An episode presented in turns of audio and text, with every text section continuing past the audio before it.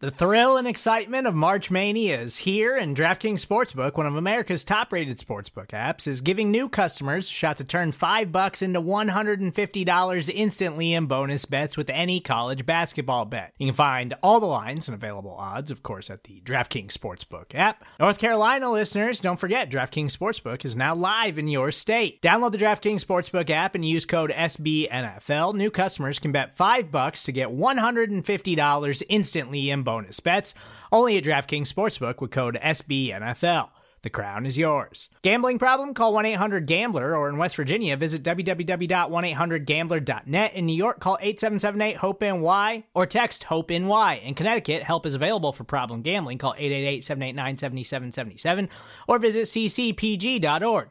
Please play responsibly on behalf of Boot Hill Casino and Resort 21 plus age varies by jurisdiction. Void in Ontario. Bonus bets expire 168 hours after issuance.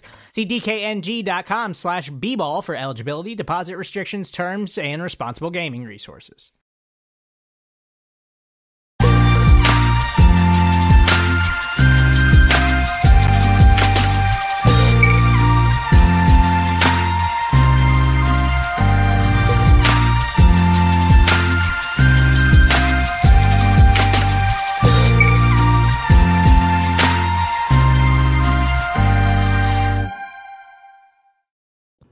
What's up, everybody? Happy Friday to you. I'm Anthony Cosenza. This is the Orange and Black Insider Bengals podcast, and this is Listener Questions Live, where we field your questions. We answer to the best of our abilities or give our opinions, whether you agree with them or not, on a lot of different topics. Obviously, with training camp up and running here, there's a lot of different things to talk about, but uh, good to be with you all. And John, good to be with you. Happy Friday, my friend. Happy Friday to you. Hope the weather is a little bit nicer out in Southern California Uh-oh. than it is. You having you having some bad bad stuff going on over there? Well, you know, it's Ohio, so you know, it kind of comes kind of comes with the territory. Before we get to the questions, though, I, I I feel like we need to start at a, a very important part of the show, and I feel like if anyone isn't aware of this, then I feel like we need to make people aware of this. I'm going to share my screen a little bit here, and this was a picture posted by Paul Daniel Jr. And this is one of the greatest things I've ever seen personally. This is like Bengals running back Chris Evans's glorious pile of the greatest snacks I've ever seen. Like you have just some absolute classics in here. You have two bags of Kit Kats. I see some some zebra cakes. You, you got the cosmic brownies. You got some. You got you got some Hostess uh, white powdered donuts. Like I feel like we need to start here by asking you a question, Anthony. If you if you had to rank your top three items that are just gloriously laid out here, how, how would you go about ranking them? Well, I'm, I'm trying to full screen this bad boy. I'm seeing a couple things I recognized. Am I seeing the soft and chewy Chips Ahoy? Am I seeing that right up front? Mhm. Those were, as a kid, man, those things were just money for me. I, you know, the Chips Ahoy were always good, but I, the chewy ones, I don't know about something about that was really, really awesome. Uh, not, it looks like a bag of marshmallows. Not a marshmallow guy personally, unless it's maybe Wow, okay. s'more. Yeah, I, I like marshmallow peeps at Easter is like uh, just gag me, honestly, uh, awful. Uh, I do, and I've got more. I've got more of the the like savory, salty palette. So I'm seeing the Cheez-Its over there in the corner. Those are pretty solid. Mhm. I don't know if those are white cheddar or not. Um, so those are pretty solid. Those are a couple things that are sticking out from this absolute gold mine pile here that I'm that I'm seeing. I'm, I'm seeing some whites, the, the white bagged Skittles. I'm a Skittles connoisseur, and those are very much slept on. like I'm more of the wild berry uh, uh, stand myself, but I feel like the, the white Skittles need, needs to needs a shout out. The vanilla wa- the, the vanilla wafers though, you know, they, they get lost in the shuffle when they're playing in the same conference as Oreos, and there, there are some Oreo representation here. But I'm, I'm glad that he he went out and got that. It's like of like Sour Patch Kids as well. But I, I, I'm with you on the on the soft chewies though, or, or the, the chewy Chips Ahoy. That, that's got to be my top three. I feel like the, the Kit Kats also got to be there, and the, The the Kit zebra Kats are cakes. solid, yeah. And, and zebra cakes. I, I've saw one um, NFL person or NFL fan like try to claim that like the Bengals' new white helmet looks like a zebra cake, and he was trying to make that, that, that as like an insult. And I really question that dude's palate because zebra cakes are delicious, and if your uniform is representative of a zebra cake, then it's one of the best uniforms in the NFL. So shout out to Chris Evans. And I'm a little mad though because I want to be able to eat all this and not look like I'm 400 pounds. But you know, he has an NFL regimen where he can just stay at uh, 200 pounds and all of this. Yeah, when you're when you're ex- exercising like a madman, especially in the heat like that, you're able to eat all that stuff and not even give a crap about it. So, um, cool. That's a good find there. That's a good find there, dude. Uh, secondarily to that, as you all may or may not know, we are supporting a great cause as well. I put this in the uh, the live chats here givesendgo.com slash Pollack Family Foundation. We had David Pollack on, not not this Wednesday, but the past Wednesday, and we're doing kind of a long-term fundraising event here. Um, we have not come close to raising what we had kind of hoped for and what we had hoped for for Mr. Pollack and his foundation. There are still time. There is still time, and there are still prizes to be to be won, and some good ones. And we'll kind of unveil those as we gather more and more. We already have some on hand here, but small donations if all of you, some of you, most of you, just give small donations, five bucks. I mean, basically, what is the equivalent of pocket change? Whether it's through our super chats on our YouTube channel, or if you go straight to givesendgo.com slash Pollack Family Foundation. You can go right there, donate, and it's it's a very simple platform, very very similar to uh, you know GoFundMe and whatnot. So you can go there, even if it's five bucks. If if you liked, if you listened to the interview, if you just listened to the interview, and I know uh, that we had quite a few downloads from it. If you gave it a listen and you enjoyed it, give a buck, give five bucks, give whatever, and it's going to go there. They are doing a lot of different work, um, helping at-risk mothers, at-risk youth the Children's Hospital down in Atlanta, and then they are branching out and trying to make this thing a bit more nationwide as well to give help to a lot of different folks. And we want to support them. You know us; uh, we like to support a lot of different causes and and help out, uh, spread the word on current Bengals, former Bengals, what they're doing in the community, what and, and all of that. We want to support that, and we want to thank David for his time. And hopefully, you did enjoy that that 35 minute interview that we had with him. Uh, great guy there. So we put the links in the live chat. And so please, please, please think about donating, even if it's something small, it makes a big difference. Uh, if you want to get your questions to us, you can call or text 949 542 6241. You can leave them in the live chats, whether it's on the Cincy Jungle Facebook page or our YouTube channel. We have a comment thread running on a post on cincyjungle.com. You can tweet them at us at Bengals OBI, or um, you know we'll, we'll, keep an eye on a couple of different accounts there. And then of course you can email us the OB Insider at gmail.com. We'll keep an eye on that there. So get your questions in. I know this was kind of a last minute thing we did, but uh, we're gonna answer as many as we can here on the live show. John, um, let's start with our buddy Brian on Twitter. Yeah uh, at at Bartbo or Bartbo.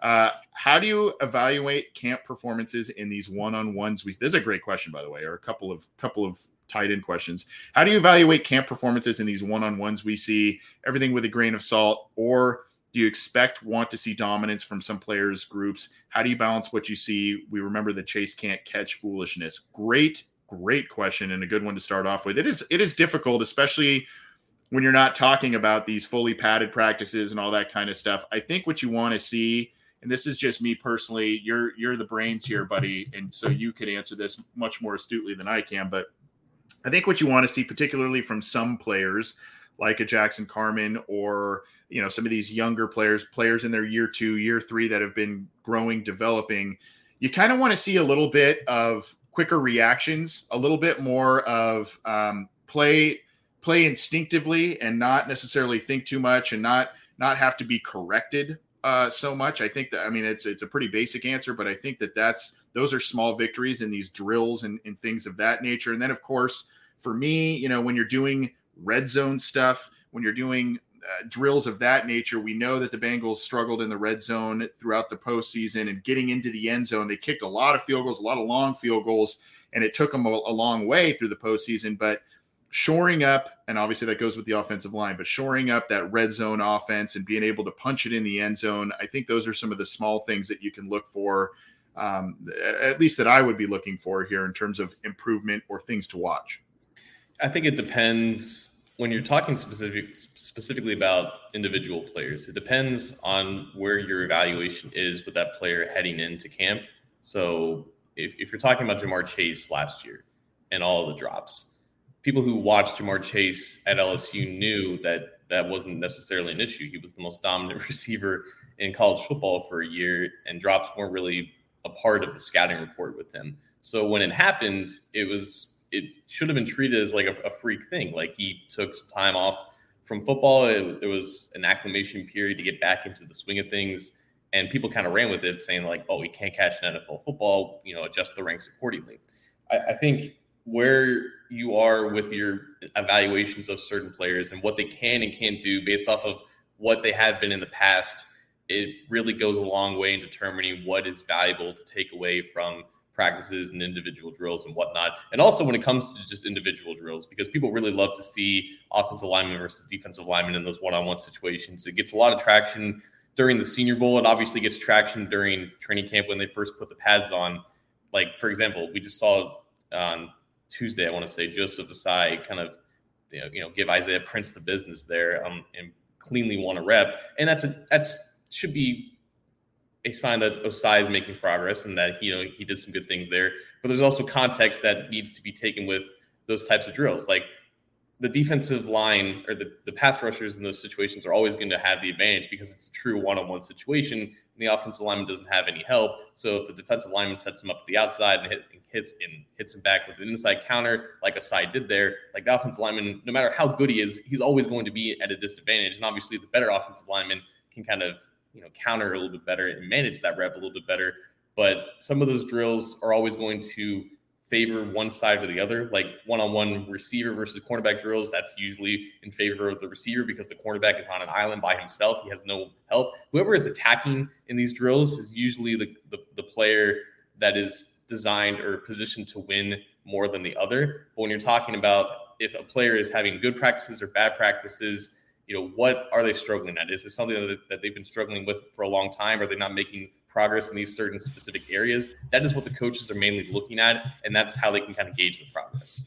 That's a great point, and it's again, it's kind of uh, back to basics. But I mean, when when I was was coaching not not football, but when I would coach baseball, one of the things that you would look for is don't keep making the same mistakes, right? Mm-hmm. Don't keep doing the same things, even if it was from last year, even if it just don't if it was from yesterday, from last year, from whatever, don't keep making the same mistakes. And you know, if you're making different mistakes, I mean, you can you can try and do what you can to correct that. But as long as you are showing growth from some of these players, um, you know, that's that's kind of the key there. And then the, a good tie-in. Another question we received here was um, from Andy Blankenship. Uh, how long is the leash for musician slash part time NFL guard Jackson Carman after getting abused daily by UDFA defensive tackles? Is a free agent guard move still in the cards? Musician? Did he play a musical instrument? I'm confused by that. I, I, I don't know. I, yeah, I, I'll have to look about that. Remember the old offensive line coach, the, the, piano man. I don't know if that's a reference to that, but right. uh, with, with, Carman, I, I, think it's still like it's still his job to lose at this point. I think there was a lot of hype with Cordell Volson after the draft and then mini camp, and he kind of adapted pretty well. Kind of came in as like a guy that takes well to coaching and whatnot. We haven't really heard a lot about him so far in training camp, albeit it's only been a week and they haven't played any games. They've only been practicing, so we don't really know how that competition is, if it even is a competition at this point, because it seems like Carman is getting most of, if not all, of the first team reps at left guard.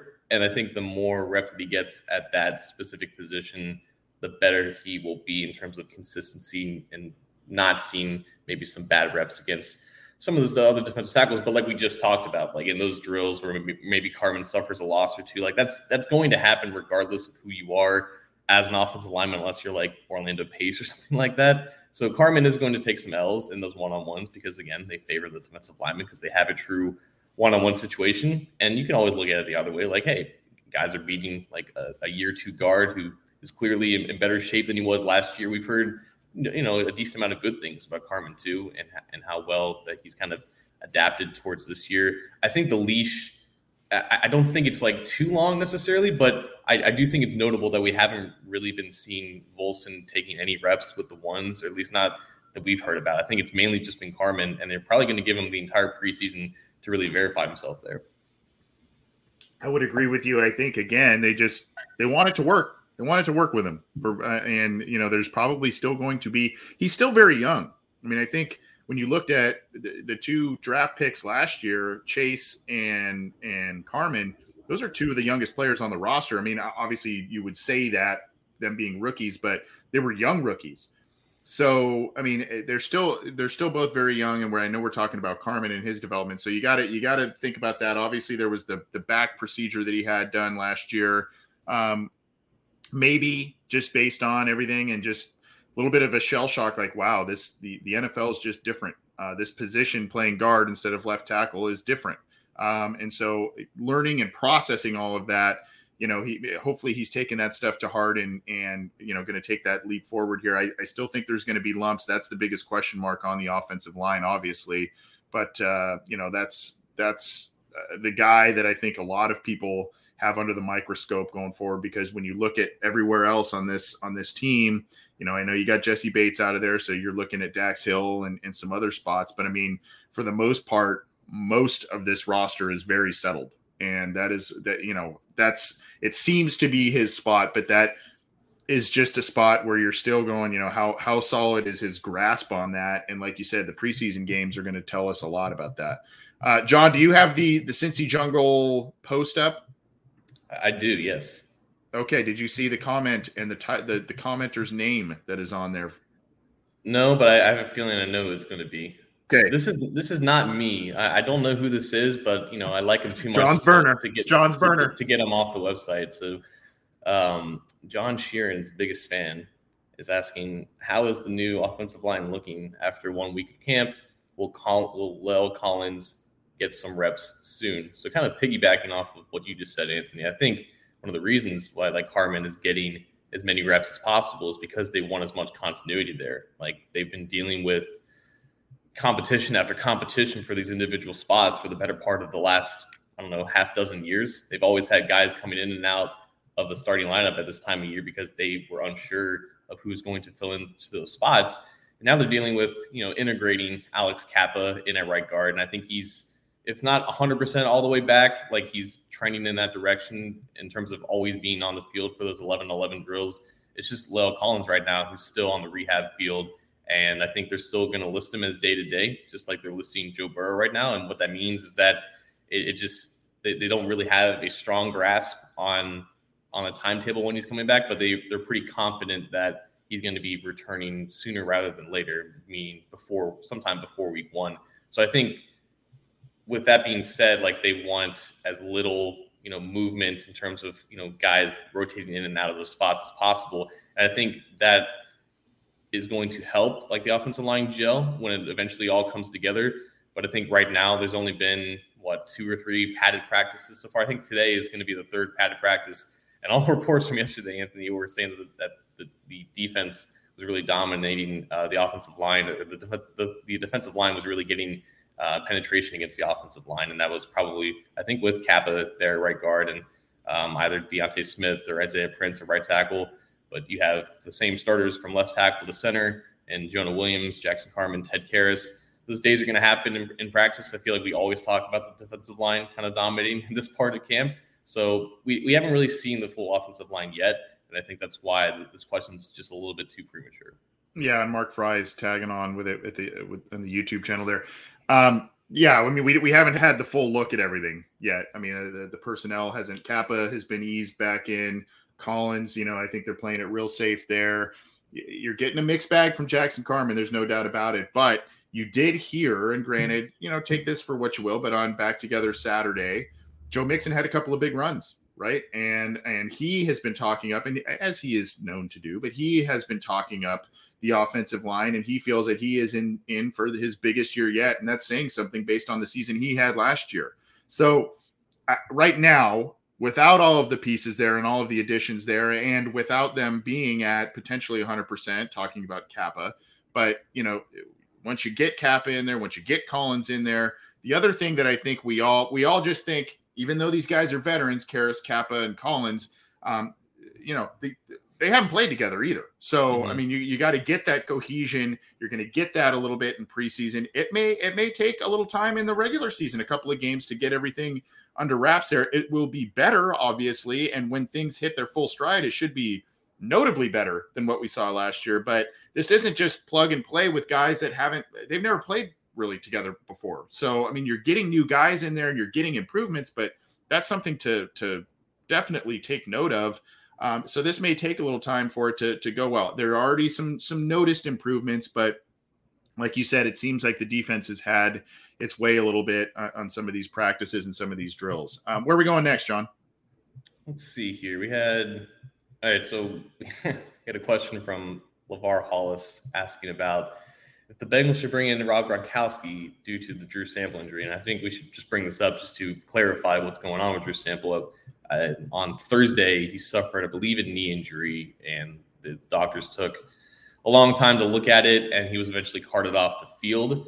And I believe today, Zac Taylor said that it's not a season-ending injury for Drew Sample, but he is going to be out for a couple of weeks. And we had someone else uh, Mark Fry asking, do we know what Sample's injury is other than just a leg injury? I, I, think it is like a minor, I should say, quote unquote, minor MCL sprain. And, you know, that's pretty common that, that we see around the NFL. And usually during the season, maybe you would be out like maybe a week or two, depending on how severe it is. But Anthony, I feel like with it being training camp and the preseason and Drew Sample being, you know, 100% locked for the roster, they're probably not going to rush him back. Um, we might not see him until maybe the start of the regular season. Maybe he'll he'll practice once uh, week one comes around. But I feel like he, more importantly than anything, he dodged a major bullet here and is not going to be out for the remainder of the last year of his contract. And to answer Lavar's question, it, it seems like Gronk is probably retired, and the only reason why Gronk would come out of retirement is if to play with Tom Brady again. But if he doesn't want to do that, I don't think he's going to show up in Cincinnati. there's two there's two major reasons here why I say a resounding no. Number one, where we've seen them use Drew Sample of late has been kind of this H back. I said it the other night, a little bit of an H back fullback type of role coming out of the backfield a little bit. That's not really what Gronk does. Um, and so if you're talking about replacing, if you're talking about just getting another player at the position group, then yeah, I see what you're saying there. But the roles and what they're recently asking of Drew Sample, it, it, would seem in practices and clips that I've seen at times, it's not the same deal, right? You don't you're not you're not putting Gronk back there in the backfield. You want him kind of split out wide or what have you to to make noise in the passing game. Um, and the other thing you mentioned it. If Gronk Gronk isn't coming back with Brady, I don't I don't think he's. I mean, I know he's talked up Burrow and all this stuff. I, I just I don't see it happening. The only way I think Gronk would come back to a team obviously is if he keeps in shape throughout the season maybe midway through season he joins a team that's on a run whether that is the buccaneers or another team um, comes in late to avoid you know taking the wear and tear but maybe maybe ring chase a little bit depending on on what happens. And obviously other injuries that occur to other teams there but i just don't see it happening for a couple of those reasons. And also if gronk is going to play at anywhere he's going to want to maybe enjoy himself a little bit. And if Joe Burrow says there's not a lot to do in Cincinnati. What do you think Rob Gronkowski thinks? like maybe maybe when Paul Brown Stadium has that has that nightclub and like the gambling bar, maybe maybe he'll come around in in five years or whatever. But probably probably not now. I've got a funny story about that. When I was out in Vegas for the draft, um, I, I forget what hotel it was. I don't know if it was the, the Flamingo or the Tropicana, or I can't remember exactly which one it was but as I'm going to where the draft is, uh, I, am going by. I walk by this pool that was set up with all these kind of platforms and spotlights and and big sound systems and all this kind, you know, all this kind of stuff. Where they're obviously having some sort of televised pool party thing there, whether it's in the day and or night. And I come to, I, I just walk by. I'm looking and I'm hearing people talk, and I just look in there and I see signs that it was Rob Gronkowski's hosted pool party at this at this Vegas pool during the draft. And I'm going, so when you say, you know, things where Joe Burrow's like, you know, what are you going to do in Cincinnati or what have you? Um, you know, you think back to things like that with Gronk and you go, yeah, he's, he's kind of likes to do his, his own thing and, and have a little fun here and there. There is no doubt about it. We're going to be here a little while longer answering your questions. Uh, this is listener questions live on the Orange and Black Insider Bengals podcast. You can get your questions to us through the live chats on our YouTube channel, the Cincy Jungle Facebook page. You can tweet at us at Bengals OBI or other uh, avenues. We'll keep an eye on the Cincy Jungle one as well. And then we've got a comment thread running on the post on cincyjungle.com. You can call or text 949 542 6241. Email us, the insider at gmail.com. If you do a super chat today in our YouTube channel, that's going to go to the Pollack Family Foundation and the givesendgo.com slash Pollack Family Foundation. Uh, it's a fundraiser that we've started there. So please support that, whether it's with a super chat or directly go donate there. Please, please, please. We are looking for your help. Support for this show comes from Sylvan Learning. As a parent, you want your child to have every opportunity, but giving them the tools they need to tackle every challenge, that takes a team. Now more than ever, educational support tailored exactly to what your child needs can make all the difference. That's why parents have trusted Sylvan Learning for 45 years as the ultimate teammate in their child's educational journey, instilling in them a love for learning and a passion for reaching the next level. And Sylvan's Insight Assessment can identify gaps in learning and areas that could be of concern for your child. It's a 360 degree view into your child's learning that you can't find anywhere else and helps ensure that your child didn't miss something in school that might put them at a disadvantage in the future. And right now, it's the best price of the year at $29. Go to sylvan29.com to learn more and get your child's assessment for only $29. That's S Y L V A N 29.com. Let's uh, go with this one here. Good question here from Chad Hellier in the in the Facebook. Uh, who will stand out more during preseason games? Wyatt Hubert, Zachary Carter, Tyler Shelvin, or Jeff Gunter? Um, for me, I I'm gonna say Carter or Gunter. Um, those are the two guys I think of that group that'll stand out the most. I think Shelvin just for what he does. I don't think there's going to be a lot of you know impactful super wow plays that you're going to notice just right away. Uh, he may have a couple of nice run stuffs or what have you in there. I just, uh, and I like Tyler Shelvin. Uh, if we're just talking about wow plays, impactful plays, that sort of thing, I see Carter. Um, you know, it sounds like he's been doing some good things in camp, and then Gunter, I, I, am pretty excited about him. I think he's he could be a nice addition to that uh, that edge group there. So those are the two guys that really pop out here. That I think you know as you get into the second half of these preseason games, the third quarter, the fourth quarter, you know these guys can kind of tee off a little bit against some fringe roster players that are, are trying to grind for spots. Yeah, I think there's a couple ways to answer this. I feel like if Shelvin is the one that stands out the most, I feel like that's the biggest win for the Bengals, considering where he was last year. The fact that he was barely even on the roster at that point, he wasn't active for, on game days. He was a little bit out of shape. If he comes in and just for you know dominates as like a backup nose tackle, which is definitely possible because he's going up against backup offensive linemen. But if he shows out to be like a considerably better player than last year, they're going to feel a lot better about the, the defensive tackle group as a whole. But I feel like Anthony, there, there's always one defensive end for the Bengals that like pops off in, in preseason. I remember like it was mm-hmm. Cris Carter in like 2015, Chris Smith 2017, Joseph Ossai for the one game uh, last year. I feel like I'm going to go Wyatt Hubert. I, I, don't, I don't know if I, if I think he's a considerably better player than Jeff Gunter, and I think Jeff Gunter is really talented and probably should have been drafted a little bit earlier than where he was. But Hubert is a year removed from, I believe, a pectoral injury, so he's completely healthy. I haven't heard a ton about him in training camp, but there's always one guy that kind of takes people by surprise a little bit, flies under the radar, but Hubert's going to get a ton of snaps. There's a ton of opportunity for these guys in the second and third team at edge rusher, and there's always one that really just you know generates a lot of pressure. Darius Hodge last year too. He ended up mm-hmm. garnering a roster spot. Now he's with the Dolphins. So I feel like Hubert or Gunter is going to be in, in that position to do it. And I feel like we've talked a lot about Gunter just because he's a rookie this year, and Hubert's a little bit under the radar right now. So I'm going to go with him. Okay, I like it. Uh, I, I saw one on the Cincy Jungle Twitter account. We'll get there in a second, but you are up, my friend. We'll just answer a handful more and and keep this thing going for a little bit longer. But uh, where do you want to go next? So we had a question from Joshua Patterson. He's asking about Cam Taylor Britt, and his question is: Do you think the Bengals put Cam Taylor Britt with the second team defense in order to fuel him to play better, similar to Evan McPherson and his kicker competition last year. So the context behind this is Eli Apple, I think, suffered a minor injury a couple days ago, a couple practices ago. Cam Taylor Britt initially filled in for him with the first team, and I believe Thursday it was a college free agent by the name of Allan George who filled in as the starting cornerback ahead of Cam Taylor Britt. So Taylor Britt stayed with the second team despite uh, Eli Apple not playing. So th- this is a little bit interesting. I, I, feel like because a lot of people expect expected Taylor Britt to compete like in a true one-on-one competition with Eli Apple for that starting job. But Anthony, it feels like Eli Apple is by far like the consensus like starting cornerback in the in the coach's eyes. Not really seeing that as like a true competition, much like Jack, Jackson Carman is clearly ahead of Cordell Volson in that competition.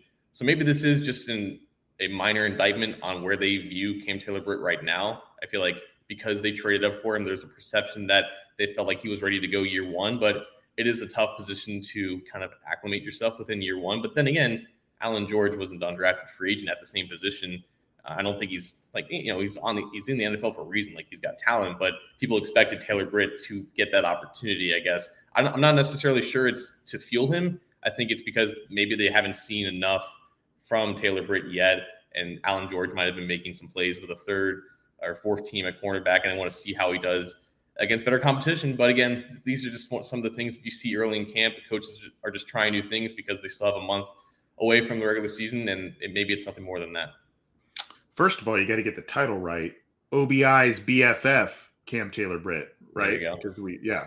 Uh, go go back and check out that interview with him. By the way, really really great guy. Um, the I, I mean, all of what you said's accurate, but you know there could also be okay. Eli Apple out with an injury. Um, they may have higher hopes for Taylor Britt and they kind of say let's let's kind of ease up on the snaps or ease up on on some of that right now let someone else that we want to give a more extended look to because cam taylor britt's a roster lock so mm-hmm. it, it, could just be let's a, a camp body thing let's give a guy a shot that is grinding for a spot let's put him up against some of the starters and see how he holds up and I, I think that that is part of the equation here you could be you know again you would think if the regular season was going to start today, this would not be the scenario, right? I mean, you would put your second round pick in there uh, behind Eli Apple. If Eli Apple was to leave with an injury, you would have Cam Taylor Britt out there and obviously kind of a committee situation. Maybe you move around Dax Hill a little bit if Jessie Bates is back.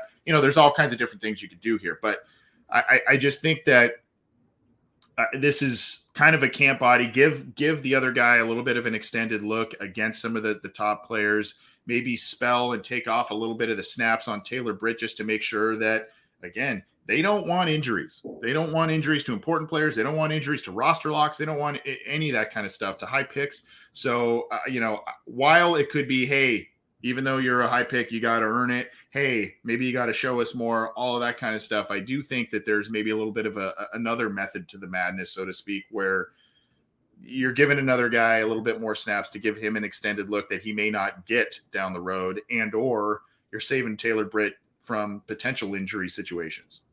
Yeah, and I think to, to Josh's point, it could just be a situation where they're trying to push him. Maybe like I feel like when, that happens, it is usually with players that are within good graces with with the coaching staff, and they're just trying to get the most out of them because they believe there is more in there. And I think that's not it's not like a bad thing if Taylor Britt is is in that situation. I just think with these things, we just don't know the context of, of their rotations and, and why they're putting guys on out on the field with certain teams and whatnot. So it is a little bit difficult to speculate when, when we don't know. So we're just trying to you know come out with logic that that makes sense from from our point of view. But it definitely could be a situation where hey. They, they like what Taylor Britt's doing, but they want to see a little bit more, and maybe this is something that can kickstart that. So we, and we'll see yeah, and in his interview with us, he talked about initial role being special team centric, earning his way there and and getting you know earning his way to a defensive role through special teams. He talked about that. So um, anyway, go go back and check out that interview with him. Great guy, and we we've got I think we've all got high hopes for him. On, in the Cincy Jungle Twitter account, when we posted the um, the post there, the story for the live the live comment section, Peter Puck um, says, "Is Drue D R U E not Sample but Chrisman getting chances to hold for shooter or just Huber? And how is Drue Chrisman looking um, in in camp?" It's a good question. We haven't really seen a ton of, of, punter content. I did see uh, Darrin Simmons uh, get off some forty-yard punts when I was down there. He, has got, he's got Look at that guy. Yeah, I mean, he's probably got experience working with punters for I'd blow out my hammy if I tried it right now. I mean, it wasn't like he was going like all the way back. It was just one of those like drop kicks, you know, for 35 yards. But yeah, I, I, do believe that they're giving him opportunities there. Like that's obviously the second most important part of the job description. I will say, like in the brief moments that I did see Chrisman punt, I feel like Huber had a little bit more consistency, which makes sense. He's been doing it for a lot longer. But yeah, I feel like this is something where we're going to see like constantly changing in the preseason. Like maybe Chrisman gets, or maybe Huber gets the first chance in the preseason and then just go back and forth and back and forth. I am interested though if they do stick with like certain groupings for that because I feel like they have been doing like Adomaitis snapping to Huber or Clark Harris snapping to Chrisman. I feel like they have been switching on and off, and it's not going to be a situation where either both Huber and Clark Harris make the team, or neither of them make it, and just, they just go with the young platoon there. So I feel like it is going to be a true one-on-one competition between both guys at their own individual positions, and we could see a scenario where Clark Harris is snapping to Drue Chrisman in the regular season, or it's Cal Adomaitis snapping to Kevin Huber. So we'll see. We'll see. Um, you know, it's it's hard to think of that that battery of those two guys, uh, Harris and Huber, one or both not being there, but I mean they are up there in age, and um, you know you got to you got to feel the best team there. But um, obviously those two were kind of fan favorites for a lot of different reasons, and have been good players for the team for a long time. A couple more, and then we'll hop out of here, John. Where where are we going next? I guess we'll just stick on the special teams uh, theme here. Do you think?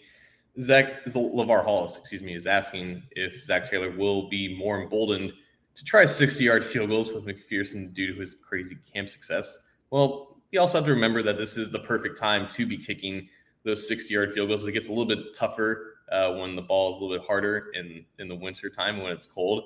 But they, they know McPherson has that leg. That's why they, they trotted him out there for multiple attempts beyond 50 yards. You got to remember, like, when Randy Bullock was here, like it was a, it was a rarity to see him kind of kick 50 yard field goals because there was just basically no confidence in that. So I feel like the confidence has never wavered in regards to McPherson be, being able to hit.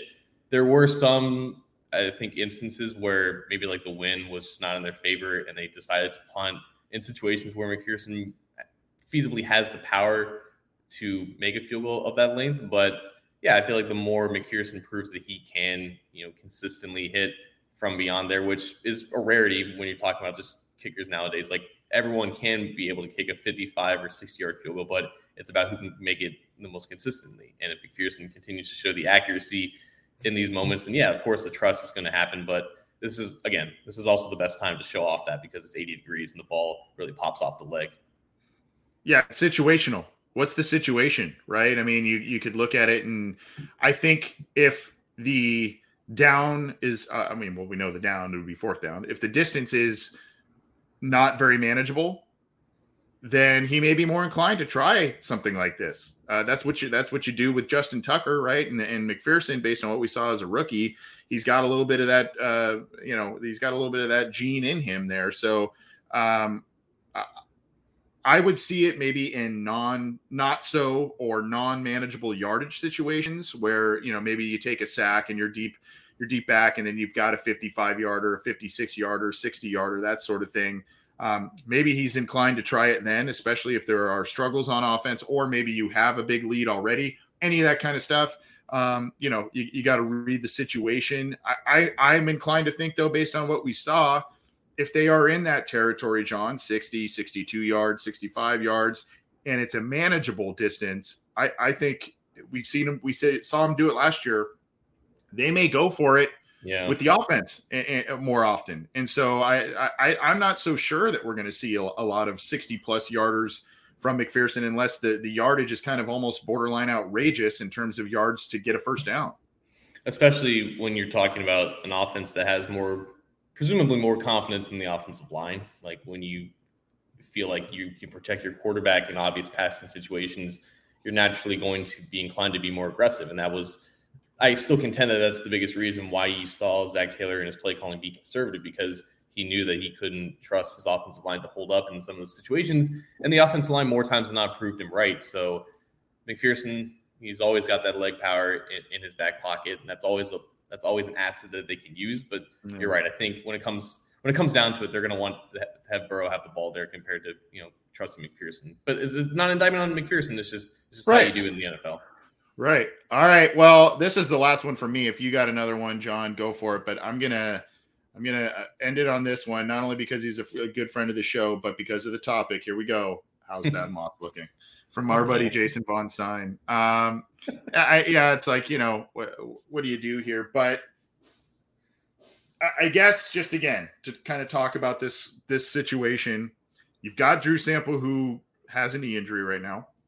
Uh, you have a Thad Moss who was activated in the middle of last year and was supposedly going to be part of, however big or small, part of the offensive game plan, not just special teams guy. Um, and now he's in that critical year three of his NFL career and development. Um, they did not make a lot of, they kind of just, uh, I mean, it, it, would seem maybe Hurst is a lateral move, if not better, to, than CJ Uzomah uh, so far at least. They didn't really bolster it in the draft. They didn't, I mean, they, they have an undrafted free agent and whatnot, but I, don't know. Is this is this a guy that's going to hang on this year to the active roster, or is this just kind of hey, it's just not going to work? Yeah, I, I think it's still a little bit too early to know, but the good news is I think um, our good buddy James Rapien, who is celebrating a birthday today, so happy birthday, is James! He? Oh, yeah. happy birthday, James! Yeah. Um, so Rapine talked to Thad Moss, I think, sometime this week, and uh, just about his health and because that was one of the reasons why like he couldn't really do much of anything last year. He was still dealing with minor injuries throughout the season. He just ended up being on the practice squad. But it kind of feels like that's all kind of in the rearview mirror. I know he was on the rehab field earlier this week, but um, I, I, think for the most part he's pretty much good good to do anything and everything right now. So with Drew Sample missing some time, yes, Thad Moss will naturally get more reps in practice. But again, like I feel like Will, Mitch Wilcox is still ahead of him on the depth chart because they probably trust him more on special teams and as an yep. inline blocker where they have Drew Sample in there a lot. So if Sample's injury kind of bleeds into the regular season, maybe you have Thad Moss in there as that third tight end. But I, I think they're comfortable with just him being on the practice squad. And maybe like if something happens to Hurst and again Sample's still injured, maybe that's a window of opportunity for Thad Moss as a receiver because there's still plenty of work for him to do to become like a full all around tight end at this point. All right. Uh, you want to get to anything else before we hop out of here, my friend?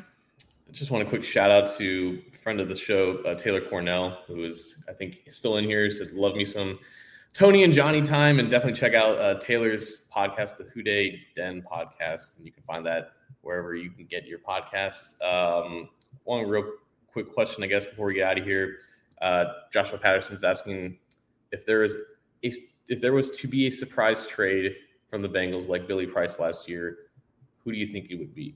I can't really think of one off the top of my head, to be honest with you. Like with Price last year, him being in the last year of his contract, him being a guy that probably wasn't going to make the roster, that was the two biggest reasons why they ended up making that deal. But I mean, now you have the guys who are entering the last year of their deals are either from the 2019 class or they're on just one year deals and they brought them back to be guys to compete for roster spots. I, I don't I don't think there is anyone from that 2019 class that they would want to trade right now. Like they're not trading Jonah, they're not trading Germaine Pratt. I don't think Drew Sample's going to fetch very much of anything on the trade market, especially now that he's injured. And that's basically about it that they've kept from that class. Like Trayveon Williams is still around, but no one from that fourth round is still here. And um, yeah, like I, I feel like there's not really a Billy Price equivalent on the team right now. And that's definitely a good thing. Like, yes, you, you might not have someone that you're willing to part ways with in the trade to get a BJ Hill, but also that BJ Hill trade, it very much can be seen as like a lightning in the bottle situation. Like Hill ended up in the perfect situation for him. And you know, they got rid of a player that again they weren't going to keep around, and that trade just doesn't happen every year. But when the Bengals do find that opportunity, more times than not, they do take it. But I just don't think they're going to get that opportunity this year. Yeah, the only I want to go back to one of the questions that was asked earlier about you know some who, who could you see impressing in the preseason.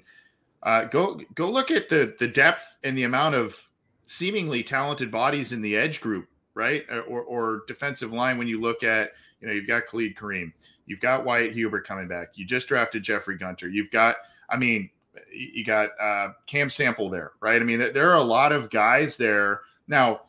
The difference is those are fourth round seventh round type of sixth round type of players and not a f- former first round pick like a Billy Price, but like an offensive line and a center um, on the open market.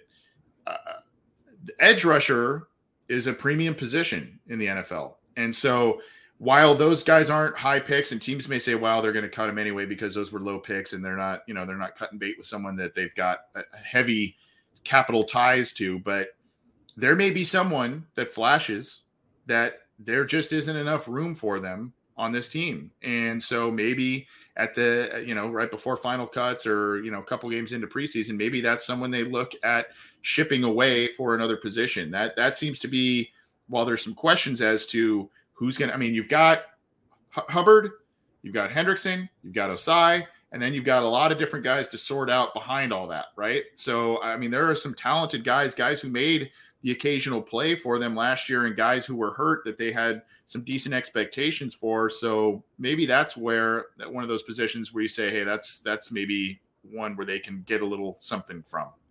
Yeah, and I think they, they they would definitely want to see like who emerges out of that group. But you're right, there's a lot of depth there, and it is a premium. And I I would say to, to your point, I feel like that's more likely than them trying to trade Jessie Bates, which again I don't think is really in the cards for them. I don't think that's in the cards either, unless there's a major issue and he just refuses to play at all, which I I don't know. I don't really see happening. Before we get out of here, thanks for all of your questions. We appreciate it. Sorry if we did not get to yours. Just want to remind folks again to go to givesendgo.com slash Pollack Family Foundation. Uh, we are in need of a lot of different funds there. So please, please, please go support that how you can. We're looking to um, make a sizable impact there, and we're going to keep kind of trying to raise some money for all of the great things that they do. Thank you all for your questions. Have a great weekend, John. Have a good weekend, my friend. Thanks for making time today and uh, bringing the knowledge as always. I'll talk to you next week, man. All right. Take care, everyone.